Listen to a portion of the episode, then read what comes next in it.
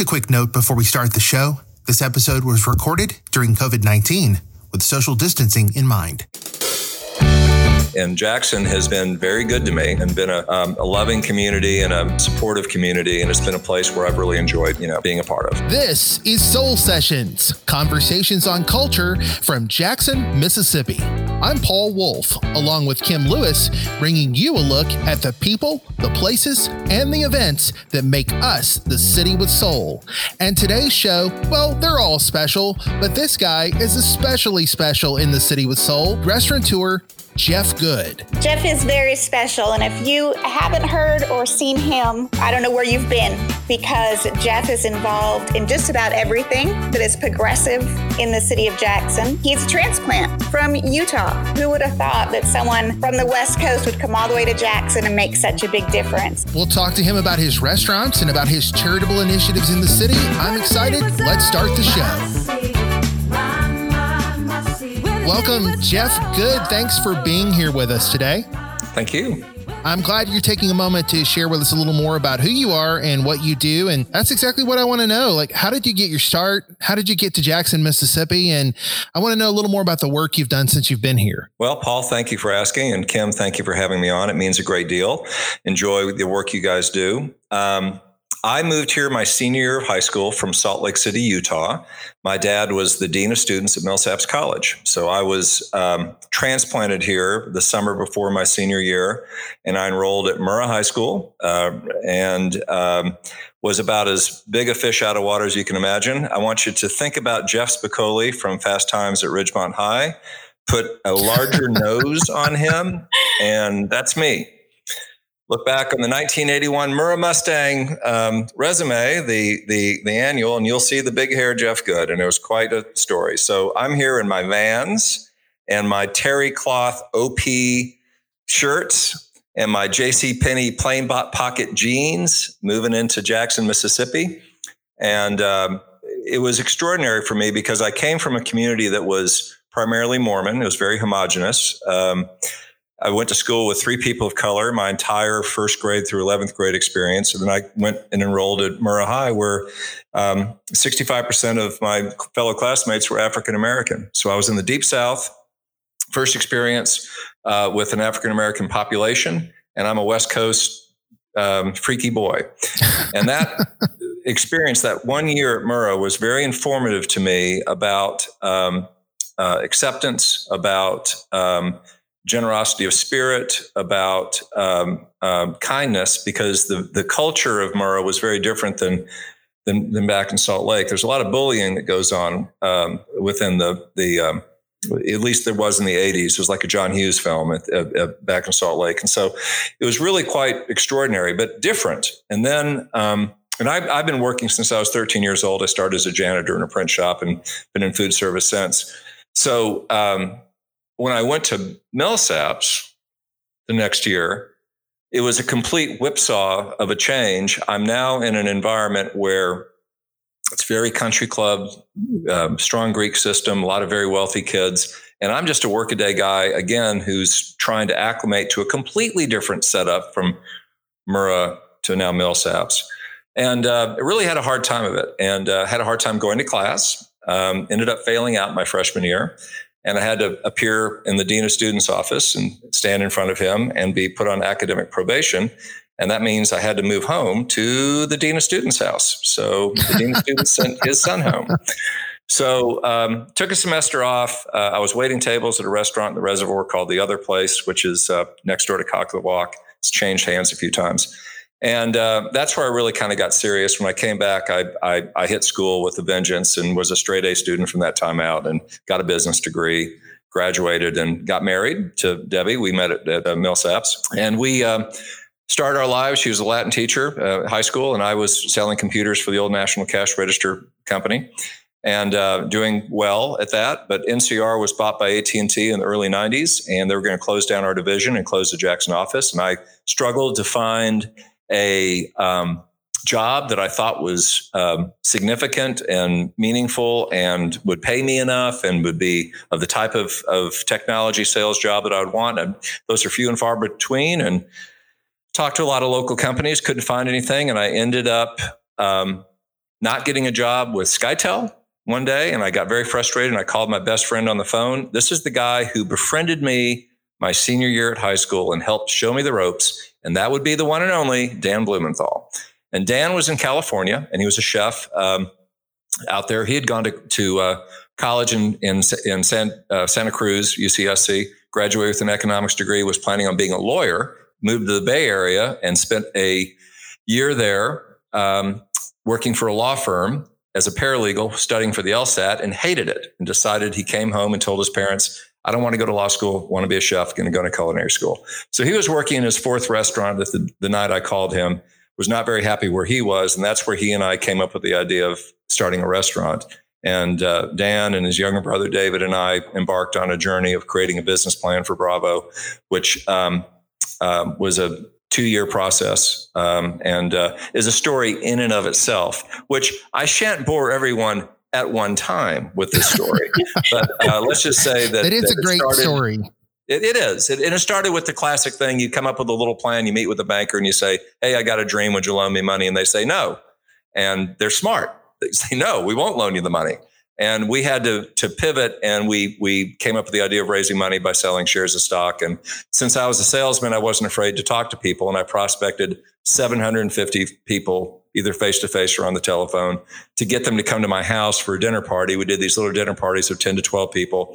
We'd serve the kind of food we were going to serve at Bravo. We would tell the story, hand out a business plan. So 250 people walked through my front door of our little house on Euclid Avenue in Belhaven over a period of about six months and uh, eventually we got 44 people to invest $10,000 a piece. And Bravo Italian Restaurant and Bar opened April 7, 1994 at Highland Village in Jackson, Mississippi. So that's how the transplant from Salt Lake went from being a complete outsider to I guess 26 years in business and and now you know 40 years from the time I moved here um, that summer of 1980. Um, to be, I guess, an insider at this point. And and Jackson has been very good to me and been a um, a loving community and a and a and a supportive community, and it's been a place where I've really enjoyed, you know, being a part of. Jeff, if you could tell us what, what's made Jackson a good launch pad for what you do. I've heard before that that you know Mississippi is a place that's small enough where you can know the people you need to know and get things done, but big enough that you can make a difference. And I think that that plays quite well for Jackson. And I think that um, the resources are are certainly here in this community. And when we share ideas and we say, "Hey, what if we did something like this?" I think there's a lot of interest in supporting something, and we certainly saw that with our Refill Cafe project, where um, we saw a a coffee shop that the shelter in place and the safer at home initiatives have really um, gutted out the, the retail industry. I'd be familiar with the geography of Jackson. The particular census tract that this coffee shop was opened in is one of the poorest census tracts in our city. Um, and this coffee shop operated for a decade, but it just financially couldn't make it. And the building was owned by the coffee shop owner, and that she lived on top with her husband, and they needed to to wrap things up. And I was contacted through my business, being a restaurateur, contacted to ask for help and an opinion on how to sell used equipment to generate some money to pay debt. But from that meeting and talking with the owners of the building, I realized that there was an asset here that could be transformed into something different. And that's where I approached them and asked them if they could hold on for just a little bit. Let me see if I could raise some money and if we can create a workforce training cafe to help 18 to 24 year olds who are struggling to find a job and find, you know, meaning in their lives and give them a place to do so. And one thing becomes another and you talk to a few people and you get a few things done, you write a good grant, you get some attention and boom, a couple years later, we have an amazing, you know, standout restaurant that is located where a coffee shop used to be that is serving great food, but it's also providing an opportunity for people to change lives. And that's how, you know, working together works and you can connect the dots and make something happen. Jeff, tell me, you know, we're recording this show during a pandemic. It's it's 2020 and your work is making a difference in the community with refill, but your work also makes a difference in the industry that you've chosen. That's the restaurant industry. You're employing people. You're giving people uh, a, a, place to have a job but a place also to to celebrate and a place to to live and experience the life that jackson has to offer.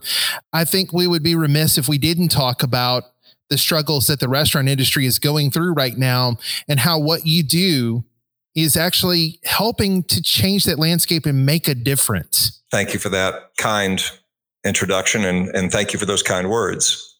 Um, it is a really hard time to be in retail. Um, the we're in month six at this point at the time we're recording this, and I think it's safe to come out to eat use good discretion. In the meantime, those of us in the restaurant industry, we're getting creative like never before. We do delivered meals to to um, neighborhoods. We do all sorts of curbside delivery and different experiences outside the restaurants. We're getting into the best time of the year here with with fall about to hit, and that's going to be a wonderful time for restaurants to celebrate outside. Um, so I think that it's important that we remember our restaurants and retailers. Um, we're all guilty of Amazoning things. But we got to remember if you don't go to the local hardware store, they're not going to be around next year when you need to have that screw on the fly. When when you something breaks, and you know, I can't tell you how many times at Sal & Mookie's we're trying to something breaks and we just need a screw. And running down the the hill to Montgomery Ace Hardware saves the day and keeps the equipment going because they're there. Pretend that we're not in the middle of this pandemic right now. If you had 24 hours to show off Jackson, maybe to someone who's just coming in from the West Coast for the first time, um, what would you highlight and make sure that they saw while they were here? West Coast baby flying in to the airport. so we pick them up at the airport and we bring them in. Um, first of all, um, it would be amazing that as we we get into downtown Jackson, it only took about 12 minutes to get in from the airport, and they're going to go, well, that was quick, and uh, we're going to get them um, uh, checked into their um, where they're staying. They're going to be staying over at the Fairview, so we're going to swoop around downtown, but we're going to come right into Belhaven, and I'm going to say, "There's my alma mater, Millsaps." But wait a minute, we're going to bring in here, and Peter Sharp's going to welcome them. We're going to uh, let them get a, uh, a tea or a drink there at, uh, at the library. And then we're going to get in the car and we're going to head down to the uh, downtown museum district because they're going to need to see the two museums uh, because they're extraordinary. And uh, that's going to take a bit of time, but we're going to have a time limit on this to understand that this is one of those times where we're going to move fairly quickly so we'll start at the Mississippi Museum and uh, hit the high points of, of uh, the, the history of the state. And then we're going to spend a more significant amount of time at the Civil Rights Museum and really have a chance to drink in the, the gravity and the storyline of what happened. Hopefully, we will have will still be able to eat at that point. Uh, it won't be too late in the afternoon, and so we would then um, uh, go hit um, Collins Dream Kitchen, uh, for uh, their buffet and sit down and have soul food, which would touch base on the experience we just had with the, um, the Civil Rights Museum. Uh, from there, uh, a little driving tour of the of the city. We flip down to JSU, do the Parkway. I'd say, "Hey, Refill Cafe."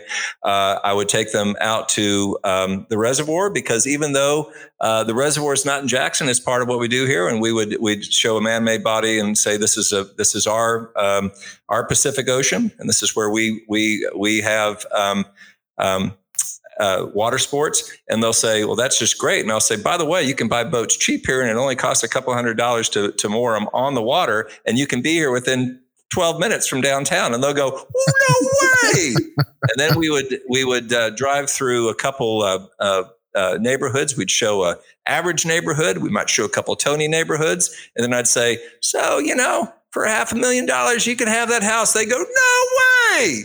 So then I'd take them back. They would shower and change. I'd pick them up and I'd just have to take them to Bravo, I'm afraid. And we would sit outside and we would uh, have a delicious meal. And then uh, we would probably go hit uh, the show at Duling Hall because God knows it'll be great when Duling Hall, Hall uh, is back open. And Arden's got some great shows. And then after that, we go over to the Apothecary.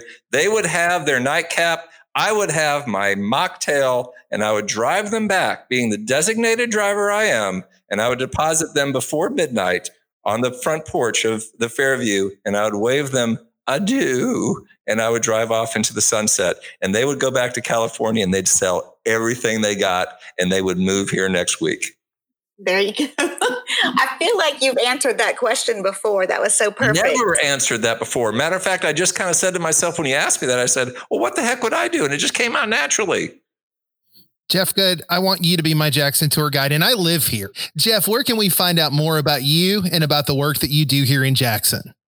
Well, um, so our restaurants are Bravo Italian Restaurant, Broad Street Baking Company, and Sal & Mookie's New York Pizza and Ice Cream Joint. So all of those are Googleable, and there are um, websites for that. Uh, the Refill Jackson Initiative um, has a website and talks about Refill Cafe, and um, you know, as far as finding me, it's pretty simple. If you click on any of the websites to contact us, guess where that email goes? It goes to me. So if, uh, if there's anything that I could do to help anyone who's listening to the, the podcast understand a little bit more about our community or a little bit more about uh, the initiative that we're, we're doing to help 18 to 24 year olds find significance and find their way into a, a career uh, or education outside of uh, our program, uh, please do contact me. And I just want to say, Kim and Paul, thank you for what you're doing to highlight um, what's special about um, this this uh, deeply southern city that is uh, uh, deeply soulful.